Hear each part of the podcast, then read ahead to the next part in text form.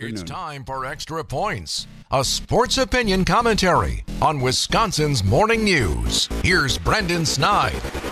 The Green Bay Packers have now lost their last two games, and come Sunday, this team will be looking for answers, especially on the offensive side of the ball. However, a solution for their woes might not be too far away. The latest reports out of Titletown have suggested that number 33, Aaron Jones, could return to work for the Pack, who desperately needs some of those questions answered on the offensive side of the ball. Over the last three games, the Green Bay's offense has been outscored 54 to 6 in the first half. To make matters worse, no team has averaged averaged fewer yards in the first half either at just 93.8 than this current Packers team. A big reason why you may wonder this team just has no identity since Aaron Jones went down with that week one injury in Chicago. As head coach Matt LaFleur searches for solutions, he shouldn't have to look too far. The Packers must prioritize feeding the ball to a healthy Aaron Jones in both the running and passing game. Historical statistics underscore his significance to this team's success as well. The Packers boast an impressive 15 and 2 record when Jones rushes for 100 or more yards. Leaning on number 33 as the linchpin for their offensive identity could provide this team with a much needed boost. For first year starter Jordan Love, the offense and the play calling have done him zero favors. Outside of a healthy offensive line, his best friend on offense is a healthy, reliable running back, especially in this offense where it feeds off of the play action. Look, Jones possesses the explosiveness and the versatility this team has lacked since week one, and his ability to change the dynamic of a game makes him the ideal player to reinvigorate the Packers' offensive firepower to set them up on a winning path beginning in Denver.